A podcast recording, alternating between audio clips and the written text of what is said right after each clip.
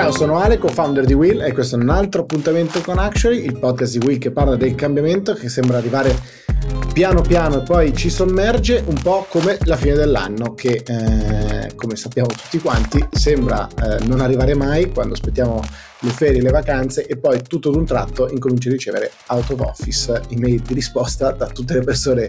a cui scrivi e dici ecco loro sono in vacanza e magari non sono neanche quarantenati eh, Ricky tu ti sei quarantenato? Mi sono parzialmente quarantenato e sono pronto a spararti un out of office, guarda, fra pochissimo, caro il mio presidente. Va bene, eh, digerirò anche questo, anche perché su questo podcast abbiamo parlato tantissime volte del benessere mentale, specie sul luogo di lavoro. Importantissimo, volevo scandirla. Bravo, hai fatto molto bene a farlo, eh, quindi non, non, voglio naturalmente tradirmi su, su questo, eh, ma direi che ne parliamo fra poco perché eh, tutto quello che è stato Psiche pandemia,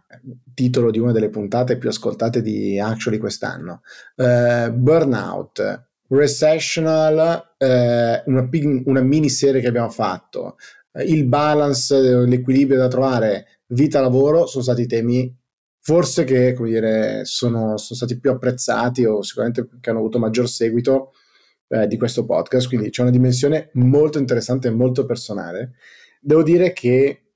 pensando a come fare questo ultimo episodio del, dell'anno e volendo a tutti i costi evitare il meglio e il peggio dell'anno, ti dico la verità. Top e flop. Top e flop, come hai provato a piazzarmelo per più volte durante il corso di questa giornata, ho pensato, ho pensato, ho pensato e ho detto, ma le mie di previsione dell'anno scorso, prima di pensare di dare eh, io le mie, cioè, le ho imbroccate. Ecco, allora sono andato a ripescare e anche spulciare un po' quello di cui abbiamo parlato quest'anno in questo podcast. E devo dire che quasi un anno fa, poco più di un anno fa, facevamo una puntata dedicata ai bitcoin dove bitcoin aveva un prezzo di circa 20.000 dollari e io saggiamente dicevo nah, troppo alto, aspetterò che scende e poi entrerò ha toccato i 60.000 dollari. E ancora una volta diventerai ricco domani. Tutto sul 2022. Non solo, non mi sono fermato a non comprare Bitcoin, ma ho comprato internet computer, il che mi rende forse l'unica persona al mondo che ha perso soldi con, i, mm, eh, con le criptovalute. Eh, sicuramente quest'anno eh, internet computer è stato uno di quei meme criptovalute, diciamo così, ehm, che speravano di godere della visibilità di Elon Musk e che invece hanno fatto, vi assicuro, un, flop gigantesco passando da 600 dollari, credo che sia stato il picco di internet computer, oggi forse eh, il prezzo è una ventina di dollari o qualcosa eh, in quell'ordine di grandezza. Tu quante ne hai sbagliate? Io ne ho sbagliate parecchie. Innanzitutto mi ricordo ancora l'ultima, l'ultima, uh, l'ultimo convegno a cui avevo partecipato uh, nel 2020 in cui eh, con una serie di, di, di, di, persone, moderavo, una serie di, figure eh, particolarmente eh, qualificate, dicevano se, eh, vi paura, se vi ha fatto paura il 2020, aspettate il 2021 perché qua crolla tutto. Pensava insomma ad un'emergenza eh, sociale, un'emergenza economica, un'emergenza eh, lavorativa, un'emergenza salariale e quant'altro. E io ero con loro, io ero con loro in, in, in, questo tono di preoccupazione perché non credevo in qualche modo in quelle promesse che c'erano state fatte a fine 2020, ovvero che lo Stato in qualche modo sarebbe preso cura di questo grande momento di debolezza eh, post pandemica, cioè post pandemica, pandemica e non solo. Eh, pensavo insomma tutti per strada e, e debiti che schizzano, debito è schizzato sicuramente. Allo stesso tempo, però, do- dove siamo? Cioè, finiamo un anno in cui il più grosso problema è skill eh, shortage, quindi manca capitale umano perché le aziende stanno chiedendo troppe persone e queste persone non ci sono per andare a lavorare. Nello stesso tempo, negli Stati Uniti c'è la Great Resignation, la gente si sta dimettendo. È incredibile, no? Il mondo come se la guardi da lontano, in realtà, come poi l'economia sia estremamente interessante da osservare in questo quadro. Chi, chi va dietro? L'altra cosa no, che mi, mi ha eh, lasciato in qualche modo eh, ad occhi aperti eh, su quest'anno è stata la quantità di volte che ho letto il titolo il Nasdaq sfonda un nuovo record. Eh, più di 50 volte leggevo ieri il Nasdaq, dozzine di volte l'SP, no? quindi i più grandi mercati al mondo che hanno sfondato record su record in un anno, sì, va bene di ripresa, ma impressionante, no? nel senso che anche solo in rapporto ai PIL de, de, delle nazioni è invece un continuo, pum, pum, pum, un crescere che non mi sarei aspettato sinceramente, perché mi sarei aspettato quando uno è ancora lì con le ossa rotte, va bene il rimbalzo, ma da lì ad avere il record storico, non eh, anno su anno, il record storico dei mercati finanziari, eh, dici quanto rapidamente sta cambiando il mondo in cui viviamo e da lì poi queste spaccature, esplodono big corp, mancano le persone per andarci a lavorare dentro, eh, adesso c'è l'inflazione, insomma un anno che esco più confuso perché continuo a capirci sempre di meno in realtà di quello che succede attorno a noi e interpretare questi trend che è davvero difficile. Sì, per parlare della velocità, no? di cui sempre ci, o spesso ci occupiamo in questo podcast, rispetto a quello che tu dicevi in un mercato così stellare o per la maggior parte del tempo eh, a rialzo verso continui record, c'è stato un altro fenomeno molto rapido ed estremamente interessante che è stato quello delle SPAC. No? Ne abbiamo parlato più volte. Questa idea quindi di andare in borsa attraverso una quotazione tramite un veicolo già esistente, una società già esistente, degli investitori mettono dei soldi alla cieca, quando si scopre che cosa è effettivamente diciamo, il, eh, il deal che si può andare a fare, i soci e gli investitori hanno la possibilità di riprendersi o meno i soldi. Bene, all'inizio dell'anno, l'anno scorso, all'inizio dell'anno, tutti andavano a fare, andavano in borsa attraverso una SPAC perché garantiva raccolte straordinarie, quotazioni a, valor- a valorizzazioni altissime. Quel giochino è già un po' finito, è già diminuita la fiducia nel, in questo metodo, nella SPAC, è vero, pensiamo a BuzzFeed che è, ai noi come noi, mondo del media digitale, che storicamente non è esattamente l'Eldorado e quindi la loro probabilmente SPAC non era la più ambita, però ce ne sono state diverse che non sono andate così, così bene. C'è stato anche il caso di Didi che si è quotata e poi è stata costretta a fare un delisting subito, quindi in mercati eh, che vanno, che vanno, che vanno, che vanno, che corrono, ci sono anche stati dei casi interessanti, quasi in controtendenza, ci sono stati sicuramente dei macro trend che si sono andati ad affermare in maniera molto netta. È stato anche l'anno nel quale credo storicamente si siano riversati più soldi nel mondo startup, innovazione, finalmente un pochettino anche in Italia, questo ne abbiamo parlato anche di recente, dato questo sicuramente positivo. Beh, anche l'anno in cui la sostenibilità ha incontrato la finanza per davvero. Eh, abbiamo, ne abbiamo parlato a lungo su questo podcast, ESG, ESG, queste tre letterine, eh, e abbiamo diciamo, realizzati di quanto questi standard ambientali, sociali, di governance eh, siano diventati realtà, per me rimane emblematico di questo fatto, diciamo, la, la leggo al contrario, eh, l'IPO di Deliveroo, no? Dei, Deliveroo, tech company, siamo nel pieno di una pandemia, tutti sono a casa che fanno da mangiare, business che cresce a ritmi, a ritmi folli, eh, Deliveroo eh, doveva essere l'IPO dell'anno di Londra, l'onda post Brexit che è pronta ad uscire ad affermarsi come piazza eh, dove far quotare anche delle compagnie tecnologiche e cosa succede? Va giù del eh, 30% nel giorno della società. Perché? Perché i fondi dicono, cari miei, non siete ESG compliant infatti, quindi secondo quegli standard investire in un business di questo tipo, perché sappiamo tutti del tema dei rider e diciamo della sostenibilità sociale di un business di quel tipo, viene penalizzato sul mercato. Questo è un segno di evoluzione incredibile secondo me eh, dei mercati, mercati da parte sempre più rapidi a muoversi, trend che entrano e diventano diciamo eh, punitivi anche in qualche modo e secondo me quello è davvero uh,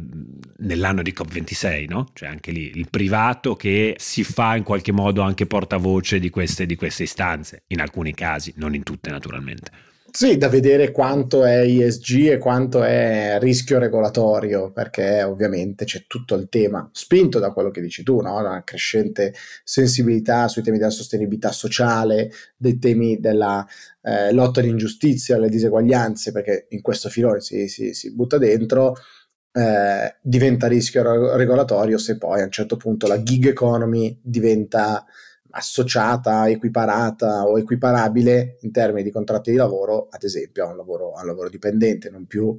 lavoratori autonomi, che ovviamente è una definizione che sta stretta in entrambi i casi, quella forse di dipendente ma anche quella di lavoratore autonomo, a, al caso dei rider. Eh, questo eh, secondo me è un tema molto, mm, eh, molto, interessante, anche vedere la concretezza poi degli impegni ESG. Oggi eh, ESG è uno di quei fenomeni che no, più volte ci siamo trovati a discutere troppo tardi per alzare la mano e chiedere che cosa sono, mh, mm, perché oramai sembrano essere di dominio pubblico, ma forse anche eh, già in una fase quasi, non dico bruciati, ma abusati eh, in, alcuni, in, alcuni, casi. Speriamo dire, di riprendere o che riprendano un po' di autonomia, diciamo così, che non, non facciano la fine di resilienza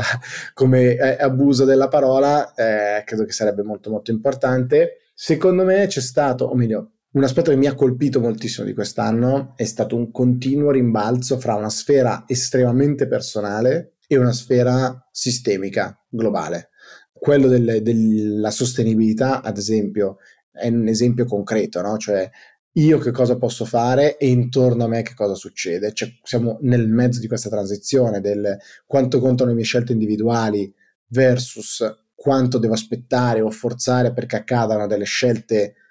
politiche nazionali, globali, sistemiche, scelte aziendali, ma è successo anche appunto psiche pandemia, il mio stato di benessere o malessere rispetto a una pandemia che, che è lunghissima, come dice Bill Gates nella sua lettera di fine anno, il 2021 è stato un anno completamente dal primo all'ultimo giorno dominato dalla pandemia, mentre il 2020, in base al paese nel quale vi trovate, ma insomma qualche mese di grazia magari lo avete avuto all'inizio dell'anno,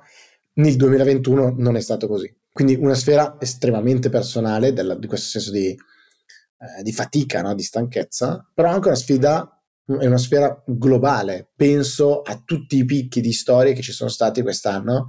Sheikh Jarrah, quindi quello che è successo, la crisi israelo-palestinese, eh, era a maggio se non ricordo male, di quest'anno tutti ne parlavano, sembrava no? che fossero, che tutti, eh, ci fossero un sacco di esperti di, di questo quartiere di Gerusalemme ovviamente era un tema che ci aveva toccato moltissimo perché di nuovo una lotta alle diseguaglianze e poi di nuovo la sfera globale che entra nelle nostre case e nelle nostre sensibilità con quelle immagini strazianti dall'Afghanistan di persone aggrappate a un aereo eh, pur di lasciare il paese, diciamo un paese dove il futuro era completamente ignoto o abbastanza ignoto. Quindi questo mix fra sfera estremamente personale e sfera globale credo che sia stato uno dei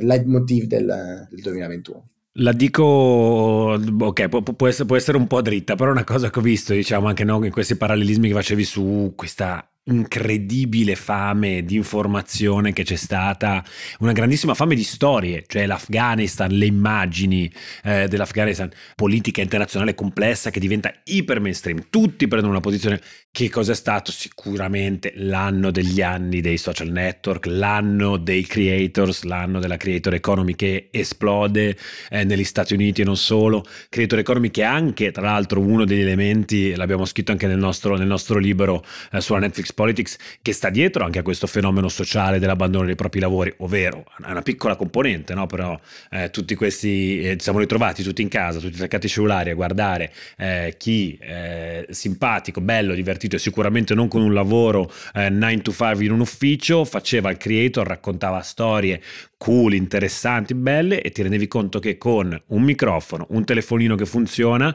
puoi farlo anche tu. E da lì si vedono eh, questo, si vede questo mercato che esplode negli Stati Uniti in primis, eh, YouTube che fa dei numeri folli sui, sui, sui, sui, mm, creators e non solo, e naturalmente da lì vediamo Medium, Patreon, eh, numeri, numeri, molto alti da quelle parti lì e, e, e poi la piattaforma dell'anno naturalmente che è TikTok dove la creatività sembrerebbe essersi spostata eh, tutta lì, però ecco, un anno con una fame di storie pazzesche, figlio anche probabilmente, l'abbiamo visto anche sulla nostra pelle, il fatto che tanto più si sta lì nella nostra eh, cameretta chiusi perché non c'è granché da fare, tanto più cerchi il mondo attraverso il telefonino e questo ha innescato un'esplosione, un'esplosione economica e tecnologica pazzesca. Sì, direi che tanto più sei chiuso nella tua stanzetta, tanto più il mondo entra in quella stanzetta perché lo può fare se hai un, uh, un collegamento e se hai dei device che ti permettono di essere collegato, allora il mondo può effettivamente entrare nella tua stanzetta. Anche di questo tema ce ne siamo occupati un sacco. È sicuramente un tema meno sexy di tanti altri, meno facile, ma quello infrastrutturale eh, è un tema gigantesco che altra mia prediction da dove siamo partiti sbagliatissima eh, all'inizio del 2021 il governo Draghi che io mai avrei immaginato potesse essere una, un'opzione politica fattibile ha messo però invece sul tavolo fortissimo il ministro Colau ma anche Infratel col quale no, con Marco Bellezza ne abbiamo parlato tantissime volte. C'è fortissimo questa attenzione effettivamente alla realizzazione dell'infrastruttura che renda possibile una transizione digitale in questo paese, che è forse la sfida abilitante verso una crescita vera nei prossimi anni. Beh, infatti su quello oggettivamente anche l'altra cosa inattesa, inaspettata, arrivano, come è già capitato in passato, i soldi dall'Europa, sono arrivati, sono arrivati a luglio io lo ricordo quando avevamo iniziato a parlare di Next Generation EU, sembrava tutto un miraggio, è arrivata questa montagna di denaro, perché io ricordo ancora il giorno, l'avevamo, l'avevamo commentato su Will, il giorno in cui ci hanno fatto il bonifico su, eh, diciamo, i conti eh, l'Iban del, del Ministero delle Finanze e arrivano 25 miliardi in piena estate e parte questa corsa alle riforme, vedremo cosa sta facendo, ma sta avvenendo, sta avvenendo davvero messo un po' il, il pavimento per, per, per, per, i prossimi anni, per la nostra generazione e quant'altro, ci sono un po' di polemiche sulla correttezza dei numeri e quant'altro. Tre giorni fa il governo ha presentato documenti eh, e voci che dicono avevamo 51 eh, eh, diciamo eh, milestone da, da, da, da, raggiungere, da rispettare per quest'anno, le abbiamo raggiunte tutte. Abbiamo lavorato sulla uh, pubblica amministrazione, le infrastrutture, la transizione ambientale e quant'altro e stiamo andando molto forte. Eh, che annata per l'Italia sotto questo aspetto, secondo me non, non c'è dubbio. Eh, per l'Europa che nessuno le avrebbe mai dato un euro eh, rispetto a quella possibilità di mettere a sé di fare questo debito comune, hanno fatto debito comune, sono andati sui mercati finanziari, questi titoli europei sono andati da paura perché piacciono un sacco, come volevasi dimostrare, direbbe qualcuno, quelli che hanno sempre fatto gli avvocati degli Eurobond, e arrivano, arrivano nei, nei paesi e voglio vedere adesso ancora, rimane diciamo non l'anno migliore diciamo per gli euroscettici, ecco, vediamola, vediamola così. Senti, ma Uh, dato che non ci vuoi dire la tua prediction sbagliata, dici una cosa che hai imparato quest'anno. Una cosa che ho imparato quest'anno. Domande da colloquio, così. Classica, esatto, domanda da colloquio eh, di Will. Ho imparato davvero cosa vuol dire shortare. Ecco, mi ricorderò comunque la storia, la storia di GameStop mi ha fatto... Beh, è davvero una cosa che, che, che, mi lasciato, che, mi ha lasciato, a bocca aperta. Beh, spiegacelo. Eh, GameStop, quindi beh, cioè, qualcuno, c'è chi se la ricorderà, eh, metà anno, no? eravamo in primavera direi, noto rivenditore di, di videogiochi con negozi fisici, chiaramente eh, sulla via del tramonto per il fatto che i videogiochi non si vendono più in termini fisici, ma in realtà direttamente le console permettono di scaricare i videogiochi, come naturale che sia, come dei software, eh, però diciamo un effigie abbastanza vintage del mondo dei gamers, che sappiamo essere invece un settore in enorme crescita, viene preso di mira da dei soggetti, dei cosiddetti shortisti, che eh, scommettono sostanzialmente, prendendo a prestito dei titoli, scommettono sul fatto che quei titoli andranno giù andranno, andranno giù e quindi io scommetto eh, sul, sul farti la pelle. Che cosa succede? Entra di nuovo la creator economy, entra Reddit, una delle piattaforme maggiore crescita più interessanti, questi forum in cui iniziano scherzosamente a lanciare degli hashtag e degli appelli per salviamo GameStop e quindi iniziano a fare questi piccoli acquisti di azioni e titoli GameStop fin tanto che questa cosa non diventa un vortice, gli short seller che avevano scommesso sul ribasso del titolo rimangono a bocca asciutta, il titolo va su, per poi non starci chissà quanto naturalmente lassù, però è che è stata un po' una plastica dimostrazione, da una parte un po' divertente, della, di, di, che cos'è, di che cosa vuol dire eh, shortare e dall'altra parte eh, invece del potere della rete oggi, cioè se c'è la Netflix Politics, ovvero l'influencer che sono in grado di influenzare la politica, eh, c'è anche un po' di Netflix Finance, non lo so, quindi via Reddit riesci ad andare a giocare sui, sui mercati finanziari e far oscillare i titoli o le cripto o gli NFT. Ah, secondo me ci fu anche un bel caso di Netflix Politics, nel senso che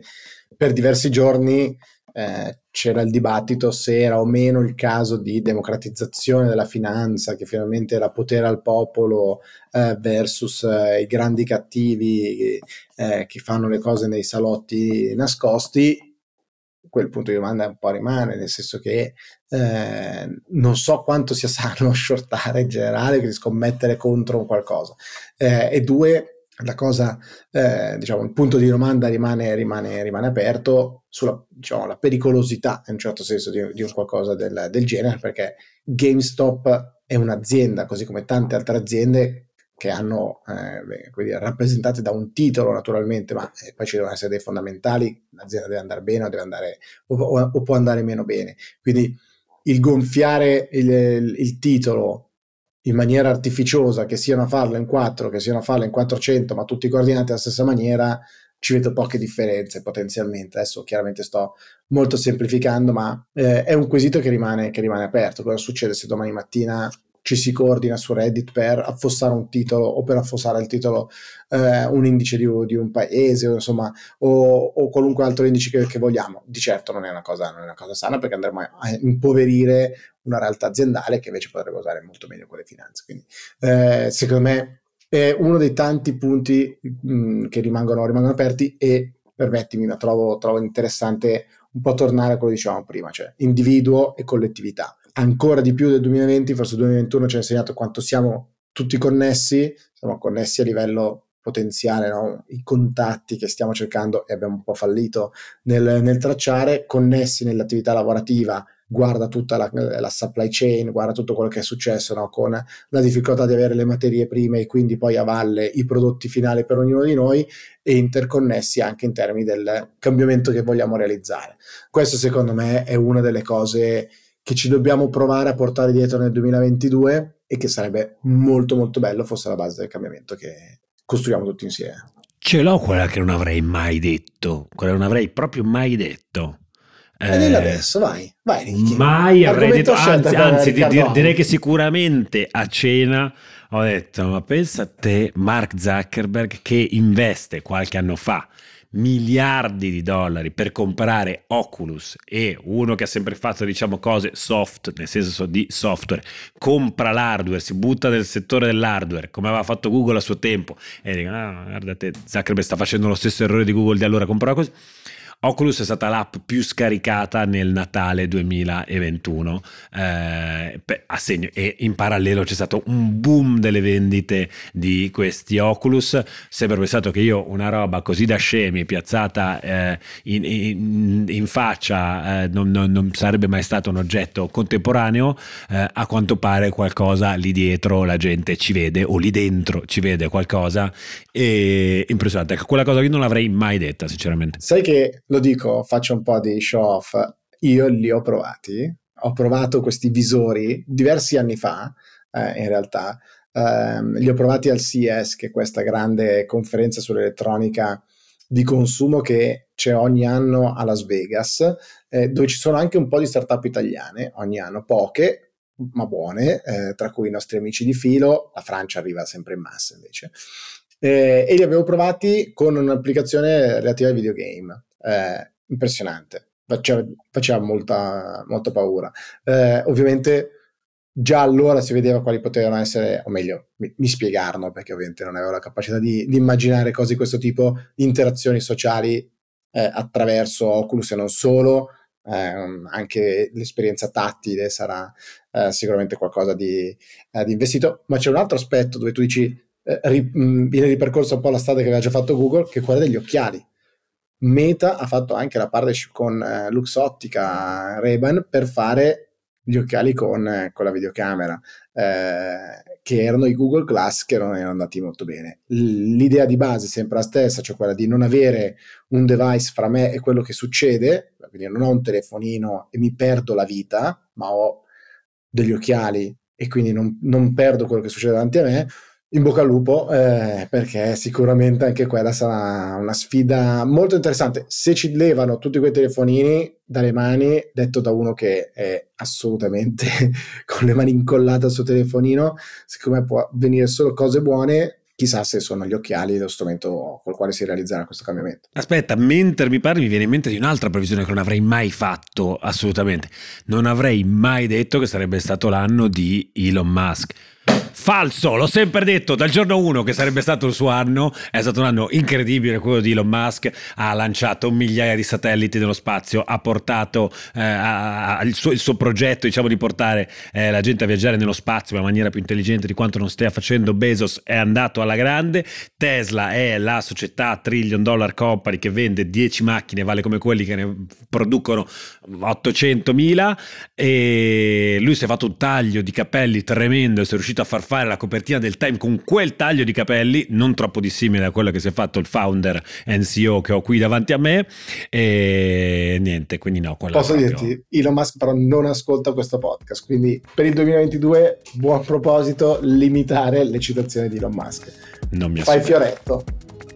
faccio, prometto, prometto. Riccardo e a voi tutti direi buon anno e non dico la frase da boomer che ci vediamo nel 2022 ma ci eh, vediamo nel prossimo episodio. Dall'altra parte, ciao.